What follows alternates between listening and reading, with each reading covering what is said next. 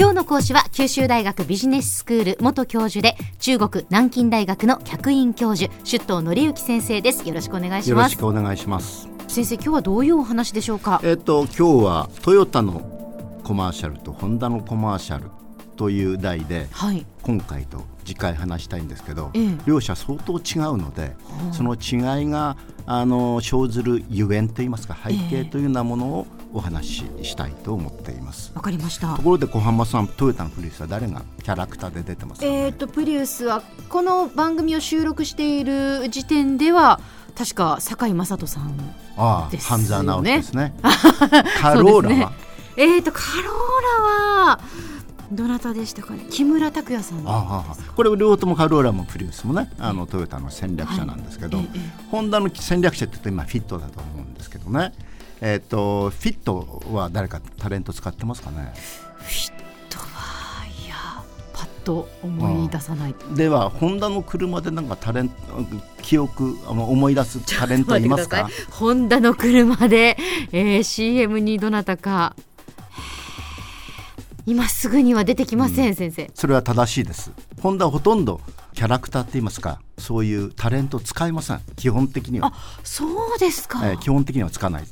あのプロダクトヒーローって言いますか商品をこう車を打ち出していくということであのホンダのコマーシャルですけどね、えー、テレビコマーシャルですけど基本的には気持ちよい音楽流れていて、えー、あのその音楽を背にって言いますかね、はい、気持ちよく走っているという車が走ってるっていうのは基本的にそういう走りそういう作りです、ね、車をフィーチャーしてそのいかにその車の走りを見せるかっていう、ね、どんな車も、ええ、あの大体走りを見せてるのでええでね、いかに走ら走らせるか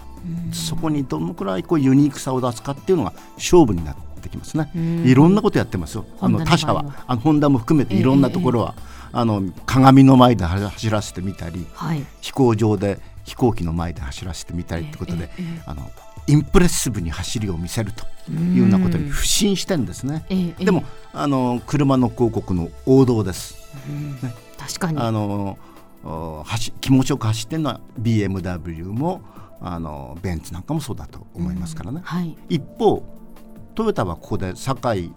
堺雅人を使ったプリウスだったり、えー、木村拓哉を使ったカローラだったりですね、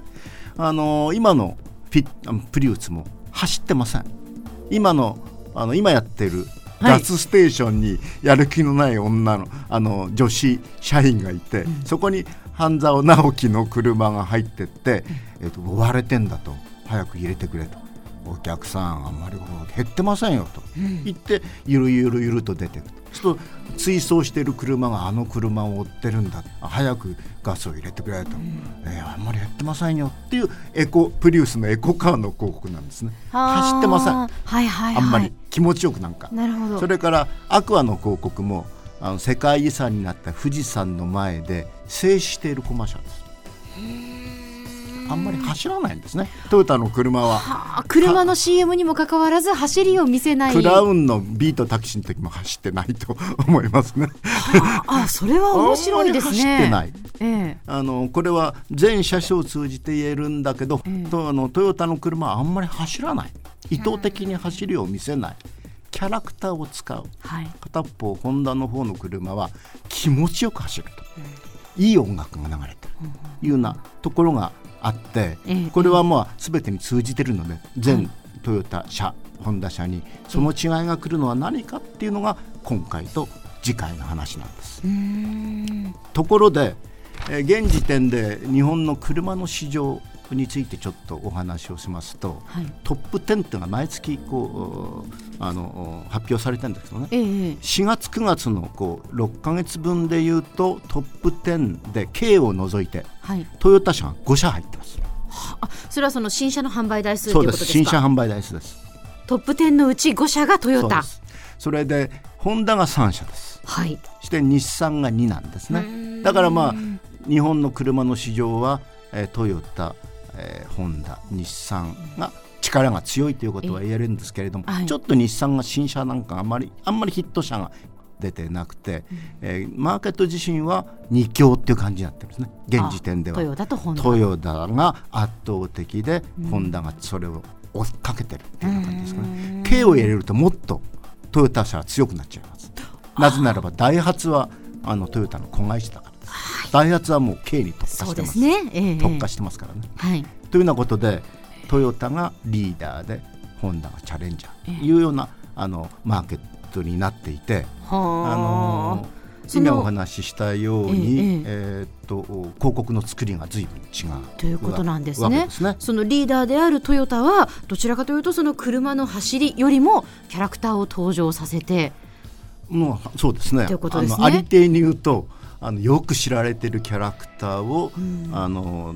使って、えー、まあそうするとキャラクターの背後に消費者がいるっていう感じがありますよね。あのそう結構トヨタの広告は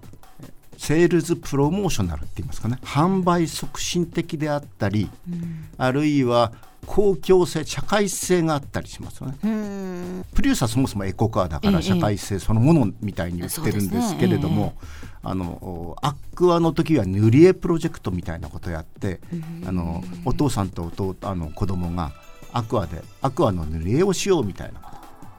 をやってますね。これ公共性あります、はい、ね、親と子のコミュニケーション、はい、なおかつディーラープロモーションに使えるわけですね。ディーラーでできますから。そうですね。あのトヨタでは一回加藤清志郎君を使った一日ディーラー店長みたいなキャンペーン。子供店長。あれ、えー、加藤清志郎を使ってね、あれはタレント使ってますけど、はい、ディーラーやりやすいですね。プロモーション、ね、そうですね。販売店にはそれぞれ加藤清志郎君の等身大のパネルとか置いてありましたね。そうですね。えー、そういうことある。一方ホンダの方はやはり車そのもの。みたいなね、これよくプロダクトヒーロー路線って言うんですけどね、ええ、プロダクトをそのものを売るのであって、うん、人物によって車のイメージを束縛させないっていうようなことがあると思います。うん、こういう随分大きな違いですよね。そうですね。かりました。その、まあ、現在いわゆるその二強で、えー、トヨタとそのホンダ。その CM には違いがあるそうですね。次回はもっとそこを掘り下げてそうです、えーえー、お話をしていただきたいと思います。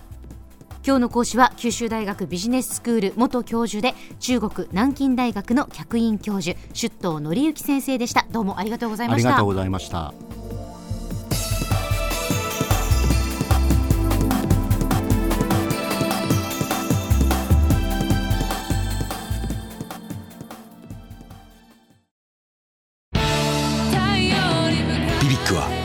州で生まれ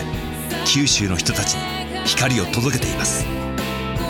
九州のお客様が光り輝くように。それが QTnet の変わらない思いです。キラキラつながる QTnet。